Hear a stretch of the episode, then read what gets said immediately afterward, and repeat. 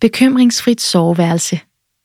Der skal selvfølgelig mere til end blot at holde de elektroniske skærme ude af soveværelset for at opnå en god nattesøvn. Det er blandt andet vigtigt, at din seng kun bliver brugt til de normale sengeaktiviteter, og ikke til at se på e-mails og tjekke Facebook. Mange prioriterer en ny sofa eller et nyt køkken, og tøver med at investere i en rigtig god seng. Men du bruger cirka en tredjedel af dit liv på at sove, og din søvn er alt afgørende for din trivsel, så soveværelset er ikke et sted, hvor du skal gå på kompromis. Når du skal købe en ny seng, er det vigtigt at vælge en kvalitetsmadras med god støtte og sørge for at få god vejledning, så madrassen passer til din kropsbygning og har den rigtige fasthed. Det handler dog ikke kun om din madras, men også om dit søvnmiljø. Indret dit soveværelse, så du synes, at det er et rart og afslappende sted at være.